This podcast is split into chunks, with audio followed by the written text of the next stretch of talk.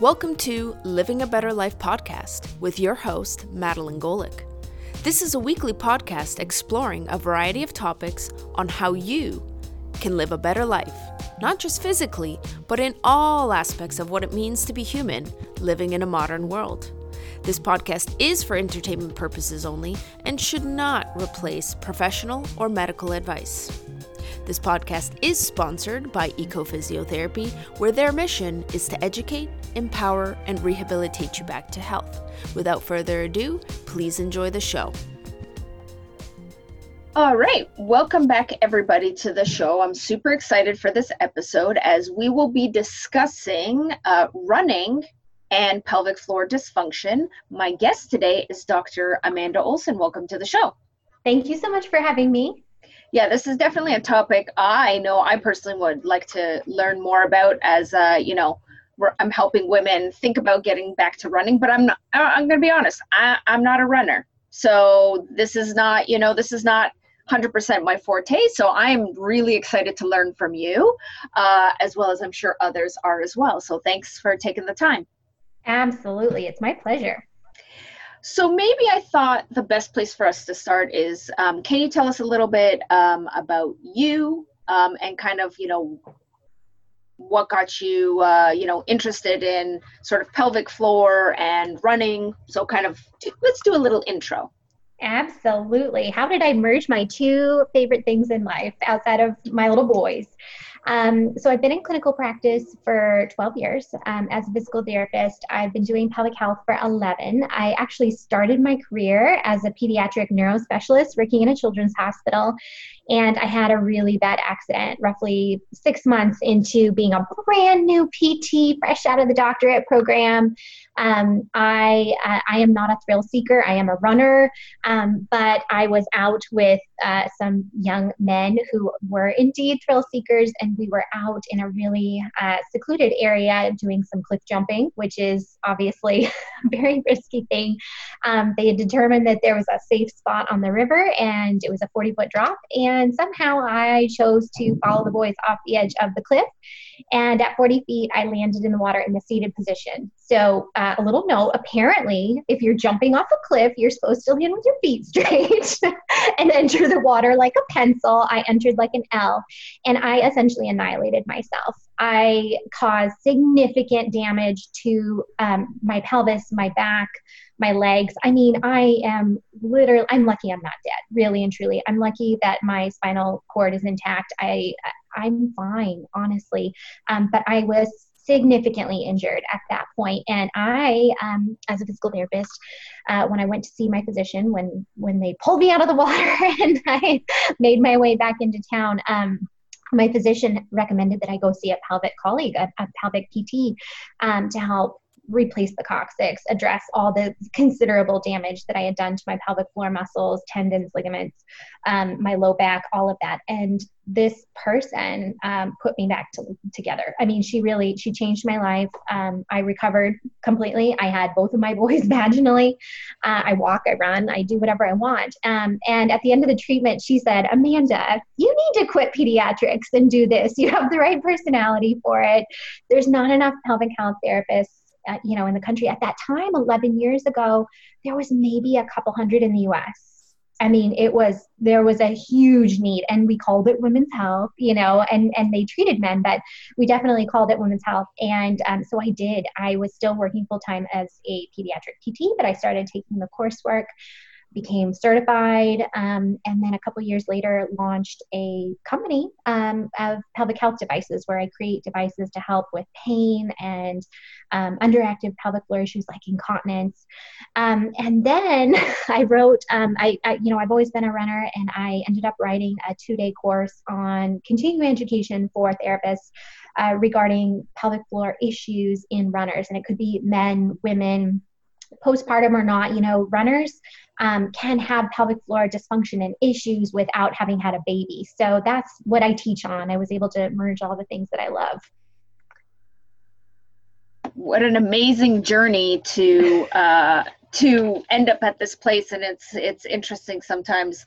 You know, uh, the most challenging times that we go through leads us to the most unexpected uh, growth and unexpected places. Um, and uh, how wonderful that you were able to put those things together. And having gone through um, the pelvic floor, um, you know, rehab yourself prior to learning you know, I feel, um, you know, gives us a, a, a, different light. It gives us a personal experience to it that then we can um, share that with our with our clients. Um, you know, sharing our personal, you know, successes with the therapeutic uh, process. So let's so we're going to do this podcast so like we're focusing in on running. Um so what okay i'm going to start with the question i get asked the most. Yeah. And uh, i'd like to hear the experts answer on it which is when is it safe to return to running after you've had a baby you know we have this yeah. sort of like you know it, it, it's been what is it? Common knowledge like you should always wait six weeks and like after six weeks you know women are getting the green lights from their physicians like do whatever. Um, and obviously as pelvic floor physiotherapists we know that that's not always the appropriate time to return and especially running because it's you know it's high impact. So how do you how do you discuss that question with your clients Absolutely. It's like the million dollar question because they want to know when they can do it and also they want to feel like they felt you know before before even getting pregnant and they want it right now. Um, and as a runner I understand because I I've been there and running is so special to so many people because it's their thing. You know, it's it's their form of self-care, it's their form of therapy if you will.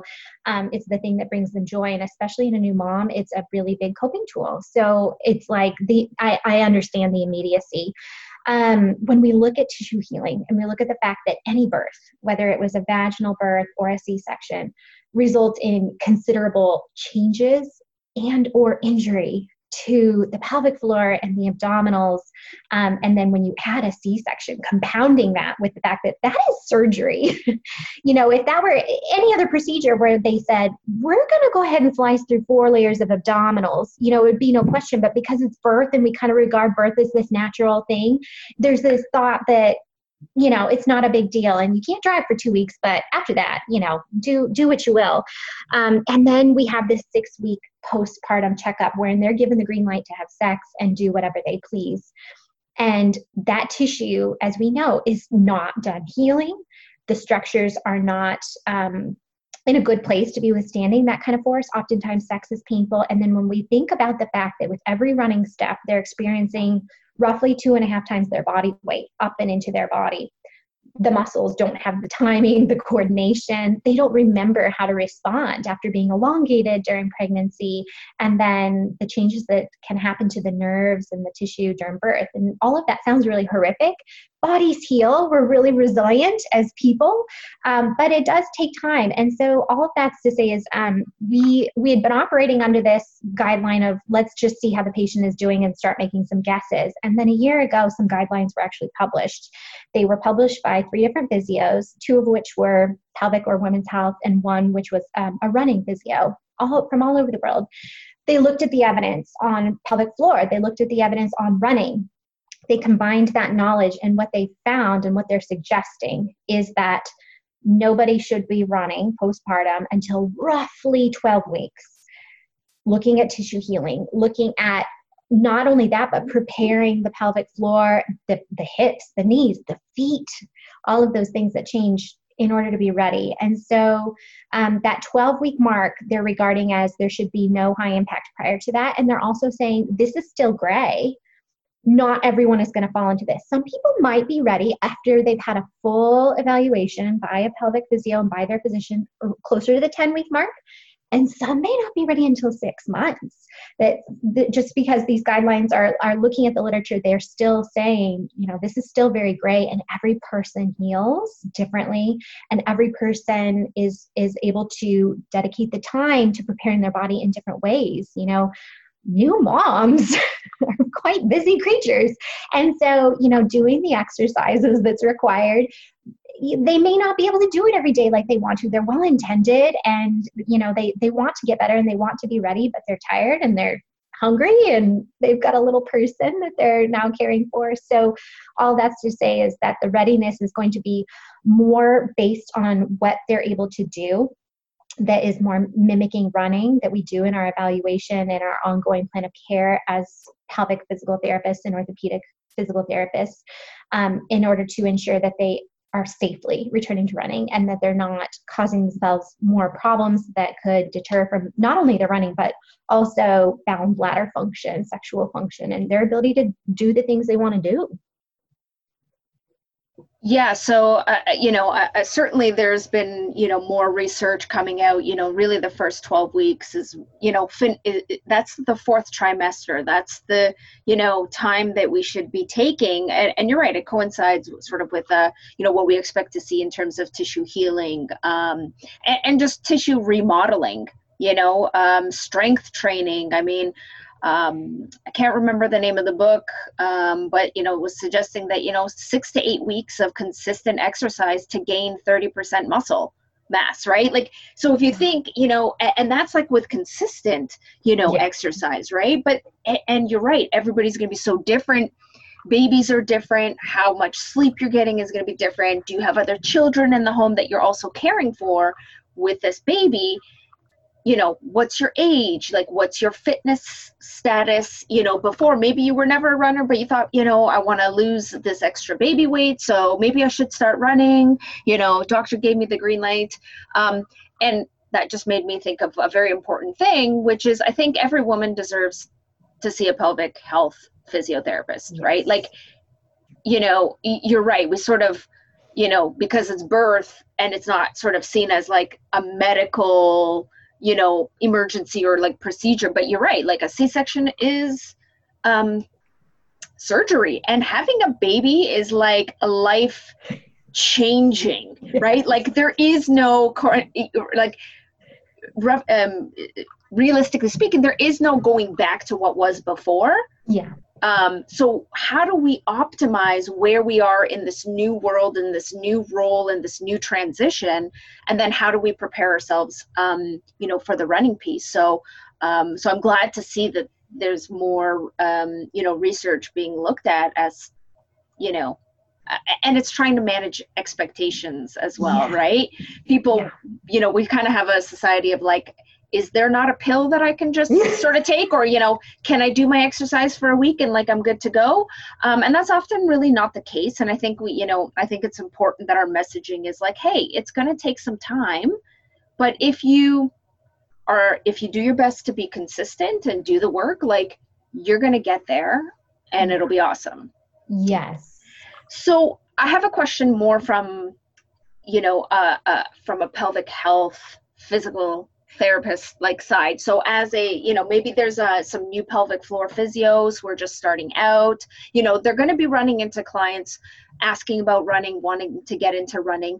You know when you think about readiness you know what are some maybe key points that you're looking at in terms of your assessment? Like what is sort of the m- minimum requirement for somebody to safely return to exercise? Like, is there a certain strength of the pelvic floor that you're expecting? Um, you know, does you know, does the transverse abdominis have the you know, does it have to be working with the p- pelvic floor? Like, so you know, without you know going into your full course, but yeah. just a couple of tidbits of like just some basic tips for sure. a physio. Sure. Um, so important key factors would be assessing for optimal breathing patterns. You know, uh, ensuring you know there's rib cage changes. There's um, breathing patterns that may have been long held that are not conducive to um, cardiovascular endurance or life itself. So optimizing breathing. So assessing their breathing pattern, assessing their neuromuscular control between the pelvic floor and the transverse abdominis, and then regarding the pelvic floor itself, we want to look at the speed the coordination and the endurance as well as the power and strength of the pelvic floor and not just in supine when we're measuring them in that kind of supine dorsal lithotomy position um, but also in standing. And also endurance isn't just 10 seconds. We're looking at being able to hold closer to a minute in a submaximal contraction. So doing your regular assessment looking particularly at their coordination and control looking for the presence of pelvic organ prolapse and then getting them up in standing position, propping one leg up, and doing that full assessment again because they are going to look different upright against gravity. Um, because one of the, a couple of the key things that can happen that we want to be including in our plan of care is um, that they need to have very, very good speed. And we know that women that are incontinent have a delay in their ability to produce a contraction. And we also know that you know running being an endurance sport itself we need good endurance of those muscles so looking at submaximal hold closer to a minute and then also looking for the presence of pressure or visible prolapse there and looking to stabilize that with a tampon or a pessary or another removable device so that we can get them stable and get them up and moving again. Um, and when we're testing them, we're looking for those and then we want to add some dynamic and ballistic movements that mimic running. So um, get them running in place and see how they feel. Get asked for that subjective information. Um, it's pretty hard to visualize that while they're moving around as a therapist so it's mostly relying on that subjective report. Um, and then um, looking at their balance their feet. Their feet change so much. So it's really important as pelvic physios that we don't get locked in on the pelvis. We continue to see the whole person in front of us and give particular attention to the feet that have often experienced changes in size and neuromuscular control themselves because we can do all the good in the world in that pelvis and pelvic floor, but if those feet are unstable, it would be i have a colleague who i adore that likens it to putting a jet engine on a paper airplane you know we can't just stabilize the core and forget about the feet and forget about the hips and the knees it's it's all important to assess particularly regarding our runners Thank you for that. I know that that's certainly going to be a nice little, like, you know, nice little tidbits to get people to start thinking about uh, that when they're doing their assessments, especially as it relates to the question of running. Now, as a runner, um, and again, this doesn't necessarily mean uh, postpartum. This could be men, women, children, you know, teenagers, you know, um, across the board. Are there specific, are, what are some signs um, or some symptoms that people need to keep an eye out for um, that might indicate that running right now is not you know is they're just not ready or it's not an appropriate exercise right right now. So what are some things that might prompt somebody to say hey i probably should see a physiotherapist about this sure. The biggie uh, pain uh, so pain in the low back and pelvic girdle um, pubic symphysis area and that's men and women. Um, generally in the pelvic girdle or hips themselves you know the pelvic floor muscles share a fascial wall with the hip musculature. Um, and I'm a big, big advocate for if a patient does come up with deep gluteal or lateral hip pain and in an orthopedic setting and they're not resolving, that they should get assessed by a pelvic physio. Um, and then additionally, um, it's not an absolute contraindication, but if you're leaking urine um, or feces during a run, there's we we want to get that fixed. Um, and, and it may not mean that we take it away all the way, but we can look at strengthening and stabilizing the urethra and the bladder in a way, and also looking at gait dynamics that may be contributing to that leaking um, or inability to contract the pelvic floor muscles while you're running, um, that we can help. And so that would be a sign that it's time to get something done about this. And again, it doesn't mean we're going to go and take it away, but we're going to definitely work with you to get that feeling better. Um, and then I would also say lingering orthopedic type injuries like chronic IT band friction syndrome, chronic, you know, knee pain that just doesn't seem to be going away with typical orthopedic style approaches. You know, you're strengthening those quads, you're strengthening the glutes, you're doing the band walks, all of those things, and it's just not resolving can indicate that there's some pelvic floor dysfunction and also probably a need for some gait retraining that can go hand in hand to help resolve what what feels like or seems like a knee issue or a, a hip issue. Yeah, uh, definitely. And I would probably add to that, um, you know, specifically for women, certainly postpartum would be, you know, a sense of uh, heaviness or pressure. Yes. Like that feeling of like something's coming down or wants to fall you know fall out um you know because that could be potentially be a sign of prolapse as well right? Yes. Um so i think that's that's helpful. So anybody who might be experiencing those symptoms right like rather than sort of being like, oh, I haven't run for a while, or, you know, well, you know, everybody leaks after a baby kind of thing. Mm-hmm. Um, you know, I, I think it, the important messaging um, that I always like to get out is there are solutions um, available and uh, you know seeking out somebody who's trained is always an appropriate thing to do um, okay so can let's say you have a good strong you know pelvic floor no supposed pelvic floor issues can running cause pelvic floor dysfunction? In some cases yes. Poor running gait and running mechanics could drive possible pelvic floor dysfunction.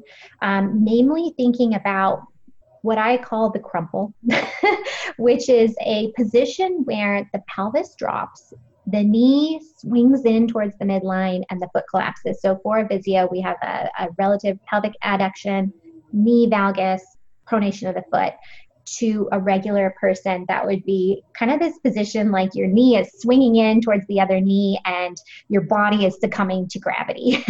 so, this posture over and over and over again on time on your feet can contribute to elongation and changes in the pelvic floor. Whereas once it was optimized and, and really functioning well, um, if you have poor running gait, that can lead to issues. Also, um, fatigue. So it could be that, you know, the first 10 15 minutes of your run are really really strong and you're pushing into a new distance. And all with that fatigue we get this degradation of running form and that can change um, how you run and how you are uh, placing your foot down and stacking your body on top of that that can lead to changes in the pelvic floor. Uh, i remembered the question i wanted to ask. Okay so specifically to postpartum uh, women um, let's say pelvic floor strength is good, endurance is good, speed's good, technique is good, everything's great mm-hmm. um, from an assessment piece, but they have a prolapse. Um, should they be using a sub external support like again everything else is looking great you know prolapse is present like can running make it worse despite pelvic floor and orthopedic assessment being fantastic like do should we be splinting i don't I actually don't know the answer to this. Sure. Yeah, it's a very valuable question, and my answer is yes. Um, the impact of that running is still causing, you know, strain on the tendons and ligaments supporting the organs themselves and the muscles and tendons. So if we have really good strength and we're still seeing prolapse, um, it can be indicative of some of those more static constraints, being the tendons and the ligaments. Um, and we don't want to worsen that with the impact of running, again, upwards of two and a half times the body weight. So I would advocate for stabilizing, and that is mirrored in the um, guidelines as well even for like a grade one because you wouldn't necessarily see like you might see that there's some level of prolapse present but you know sure. when they bear down you know it's not coming to the opening mm-hmm. um, but you know there's there's some presence there would you also would it be wise to stabilize like stabilize at that point or are we talking about grade you know two three uh, certainly four, certainly three and four, but you know, I, I'm wondering about that one and two, grade one or two prolapse. Absolutely. So in those minor grades, I would then focus more on the subjective report of the patient. Okay. Um, so you know, if I if we've assessed them in standing and then we um, they go out for a run and come back to clinic, we can ask them how it felt. If they're feeling a sensation of pressure kick in, whether it's immediately or further down the road with fatigue, then I'd advocate at that point for maybe just a tampon or a Poise Impressa or one of those other just removable devices to see how they feel, mm. um, and kind of go from there. Because you know, grade one, not necessarily something we need to be sending them in for a pessary fitting. Grade two, maybe. And in some cases, they feel so much better that it is so worth it to get them stabilized because even though it doesn't look very minor, we wonder what they look like under fatigue. You know, 10, 15 minutes into their run, what's the nature of the pelvic floor at that point, especially when they're new returning to run. So I would base it at that point on patient patient report and yeah. then try something that's like a low risk removable style device Okay. So basically, so if they were asymptomatic, one or two, um, you know, you'd kind of assess and sort of see how it goes subjective reporting maybe you know testing out with like you said a tampon but if they are symptomatic then certainly they really should um, provide that support because it's it's not and I, and so maybe you can explain to somebody like it, you know so if i'm saying to a client i think you should support you know how would you explain to them why that would be needed Sure. Yeah, without overly instilling fear in them, you know, we can advise them it is possible for this condition to worsen. It mm-hmm. can worsen due to your activity, it can worsen with age, with changes in hormones, and all of those things, which would be out of their control. But this is something that we can control. You know, you want to run, you have this, there is a risk. And and by continuing to run, and I've been, you know, I always reinforce with I'm a runner too. I understand, and I have a prolapse, and I support it, um, and I do my exercises. Um, but you know, we we just explained to them that you know it is a possibility. This can get worse. There are other lifestyle parts of being a person that that can contribute to this getting worse or anyway so let's do everything that we can to prevent that from happening in the short term for sure, for sure. And w- what we're talking about is like ligaments, endopelvic fascia, which, you know, isn't the same as a muscular tissue, right? Like there are some yeah. contractile components to those tissues, but just squeezing the muscles may not be enough to really support the ligaments that are holding your bladder, your uterus, and or rectum in place, right? So those external devices are going to ensure that those organs aren't pulling, you know, on those structures. Yes. Yeah. Okay. Um, now, I, I, and I'm totally curious, and this is totally more from a personal question. So, I, I like, like I said, I'm not a runner. Um, I have a grade two bladder prolapse okay? Asymptomatic doesn't bother me. I don't feel pressure heaviness etc um, when i so but part of my warm up so I, I do a high contact sport brazilian jiu-jitsu. And so when i was postpartum my goal was like i just need to be able to get through the warm up without peeing my pants. Um, and, and, then be able to do the rest of you know what i have to do. Like people are trying to choke me and break my arm. I can't think about my bladder. I have to think about what i'm doing. So yes. I, so i trained. I trained you know gradually. I trained jumping and hopping and eventually successfully i can do jujitsu and not pee myself. Um, but part of it is like uh, we do a running warm up it's not very long. It's you know less than five minutes of running.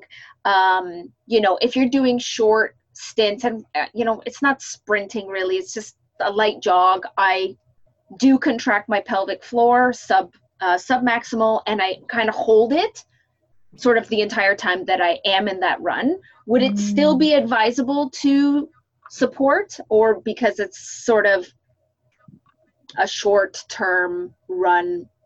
If I'm asymptomatic, may not be worthwhile? If you're asymptomatic, so if you're not leaking and you're not feeling a troublesome sense of pressure, I would say probably don't need to stabilize it at this point. Yeah. Um, one thing is is that it's not sustainable to be cognitively thinking about that submaximal pelvic floor muscle contraction. And so, uh, because with running, we need the pelvic floor to oscillate up and down almost like a trampoline uh, with mm-hmm. the weight of the bladder and the organs.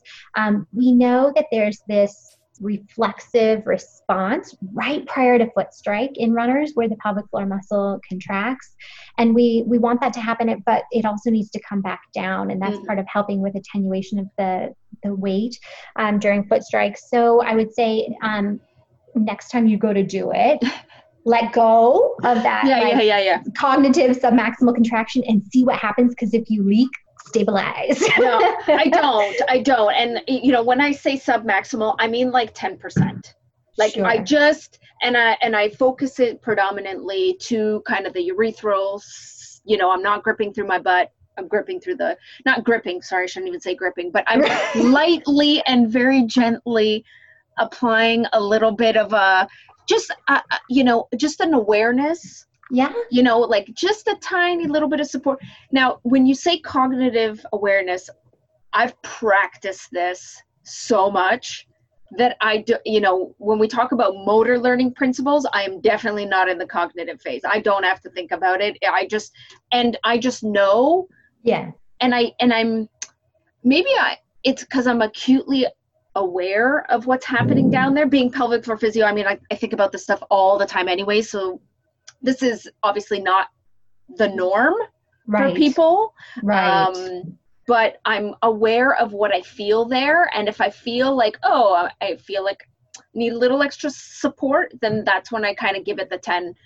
you know, sort of the Sure. 10%. I might hold it for a minute or two, then let it go, see how it goes. Um, I just pay attention. yeah, Maybe- Maybe hyper focused attention, Yeah. but that's that's that's a whole other discussion. But uh, no, I was just I was curious, like for those people who you know are just doing like a light warm up, asymptomatic, like running's not their thing, but you know part of the warm up is a light jog. Like you know, Sure. should they be kind of you know really hyper focusing on it, um, or are they okay as long as they're asymptomatic? So that was a helpful answer Good. total tangent total tangent okay um what i okay so what are are there any specific techniques um that you know runners should be paying attention to? Like is there anything that requires some of their cognitive attention toward running especially like when they're first starting out? Or should they just you know run Sure. Yeah, it's a it's it's another really good question, um, and certainly being under the care of a pelvic physio would be um, primary line of defense.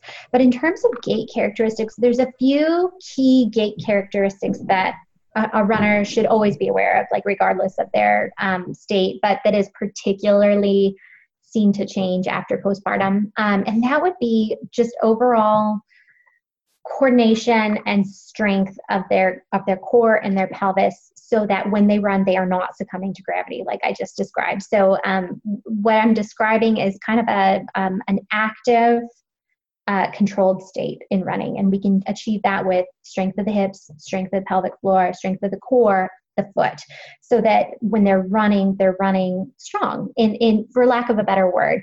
Um, but this is going to help ensure that they are not falling into that pattern because it's really possible to to run in that way over and over again until breakdown happens. Um, and it can be really hard to correct in that point. So um, making sure that they're doing due diligence with their gluteal core pelvic floor strength and foot strength so that they're running in an activated state. Um, and then two other key characteristics of gait to be mindful of is avoiding overstriding. Um, so sometimes when we go to run after giving birth, our body feels so foreign to us that we are, you know, seeking out trying to go faster by elongating our stride and coming down really hard on the heel. That's um, that's a gait characteristic that can cause extensive amounts of different types of injuries. Too many to count. Um, but we can avoid that by shortening the stride length, especially when we're running slower. And a lot of postpartum women do this instinctively because they feel unstable. So they'll shorten their stride length. But we just want to make sure that we're not landing with the foot too far in front with an elongated leg. The leg should still be bent and placed relatively close to our body, especially if we're running slow. And then the final thing is avoiding bob. So avoiding going up and down too much when we're running. Um, there's a couple of things that people can do to help stabilize their, their run, and that would be to use their eye gaze of finding a point, you know, 100 yards, 200 yards in front, find a stop sign and, and keep it fixed in your gaze as you're running to help stabilize yourself. Um, and that avoids a lot of excess up and down motion that is also associated with injury. So running in an activ- activated state by staying strong, avoiding overstriding, and avoiding that bob bounce. Yeah, when I think of that, um, I think it was one of Julie Wiebe's courses. Um, she talks about like pretending like you're running into gale force wind, Oh, I like it. so that you're you're kind of more leaned forward, and so you're so you're so rather than bouncing up and down, because she definitely talks about that in um, uh, in her course. She's like think about running into the wind so that your your body is kind of moving forward and you're kind of moving horizontal versus vertical Sure. so uh, that's the way i talk about it um, now you were talking about when the knees come inward um, Yeah. a word that uh, or, or maybe a less technical word that i'm thinking about is almost like knee knocking like Yes. the knees are kind of coming in close where they're about where if if your knees feel like they're getting really close and like you might you know actually hit your own knee that's what you're kind of talking about when you're saying that crumpling type of posture um, where the hips kind of come inward and then the knees sort of bend i imagine that can't be good for the meniscus Not good for the meniscus, not good for the IT band, not good for the hip, not good for anybody anywhere. Um, and it is driven by the hip. Um, it Okay. is it is driven by control of the hip rotators, uh, the hip abductors, all of those. Okay. Um, okay, so we we've we've talked about you know obviously pelvic floor strength. Um, you know sometimes uh, the pelvic floor is tight, right? Yep. Sometimes we have a tightness problem um, versus like a, a strength endurance issue. Um, so I'm kind of wondering like if somebody's experiencing pelvic pain um, or has pain, they're they you know they've been assessed, they have tightness what are what are things that they should be focusing on and are there any tools that they could be using um, you know to rehabilitate back to running Absolutely. Yeah. Um, muscles can be tight as a result of different types of muscular guarding, sometimes after a history of trauma or abuse, sexual or otherwise, um, sometimes after surgery, definitely in the presence of things like endometriosis. Um, different bowel diseases, um, those can all cause kind of this clenching notion of uh, the pelvic floor muscles being overworked and underpaid, which can drive pain. They can have little tender points or trigger points in them. Um, sex can be painful, running can be painful, it can change your running gait, um, sitting can be painful. Um, and so there, there are definitely tools out there. I created a wand um, that's helpful for internal via the vagina or the rectum tender point release. Um, and so that is something that people can use either under the guidance of a pelvic physiotherapist or if there isn't one available, I have guides written on our website as well to help them understand how to safely maneuver the device. Um, one thing that I tell everyone is that whether you're using a finger or a wand or another device, we're never pushing any harder than we would use to check a tomato for ripeness. So I call it tomato touch. So just the same way as in a supermarket, you're not going to crush your thumb through the tomato. You're going to gently touch it and see if it's firm and see if it's squishy. Um, that's the same way you're going to use the wand. And um, in that way, you can safely do some myofascial release. And that's going to be coupled with retraining your brain how to relax the pelvic floor muscles, which is always more involved than just saying relax. Um, something in pelvic physiotherapy we call a drop or a bulge or a relaxation training. And then there are definitely stretches that can be done to help open the hips and the pelvic floor, like happy baby. A lot of different yoga poses are really good for that. Um, additionally, there are dilators. I, I created a line of dilators as well for people to work on elasticity and extension of the vaginal tissue. Um, a lot of times after birth, there's scarring, sometimes um, episiotomy scars that make the vaginal opening itself very, very painful, that can lead to that gripping and uh, overactivity of the pelvic floor muscles.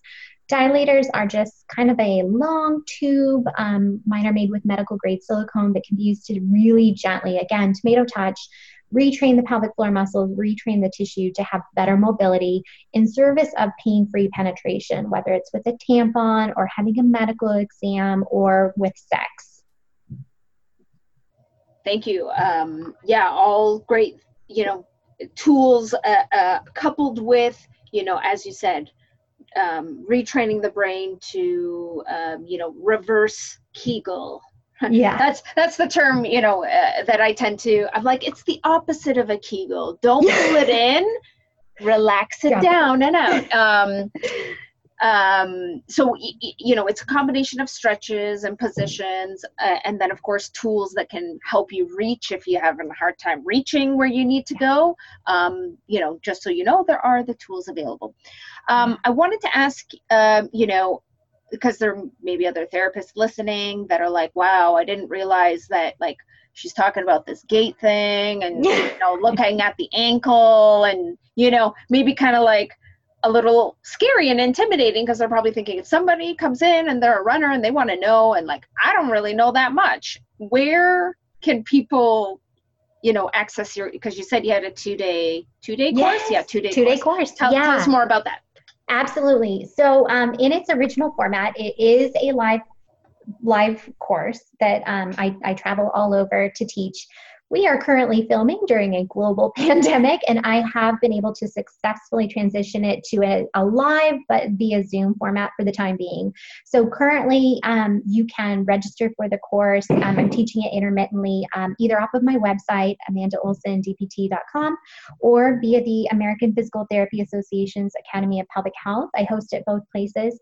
And then, so exciting um, with my Canadian physio friends, um, I do a, a course hosted through Via Formaciones in Toronto and Ontario. I was scheduled to go, come in November of 2020.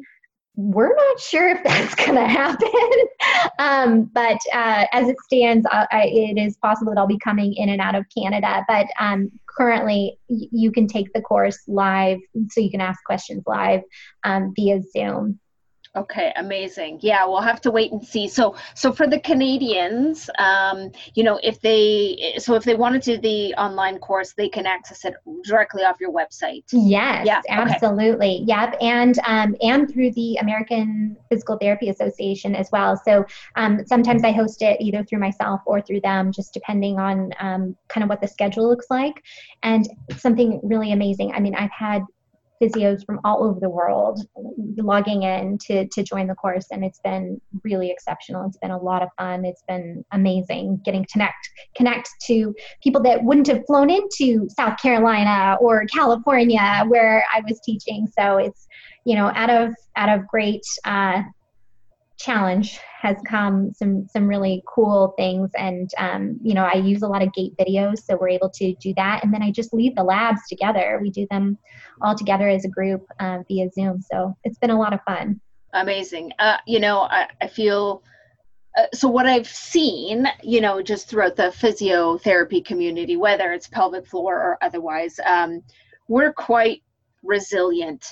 We're a Oh, yeah. resilient, um, you know, profession, and we will pivot very quickly, um, and that includes pivoting to, um, you know, distance learning. And you're right; it it does create an opportunity to connect with uh, therapists uh, from outside of the country um, and uh, also continues to give us the opportunity to uh, learn so i think that's Yes. super amazing um, okay now for the runners so let's say there's somebody you know somebody listening they're a runner they're like hey i you know love what you're talking about and sound, you sound really knowledgeable and i would really love to um, you know access some more information you know do you have things available for runners like resources that they can sort of look at and where can they find that Absolutely.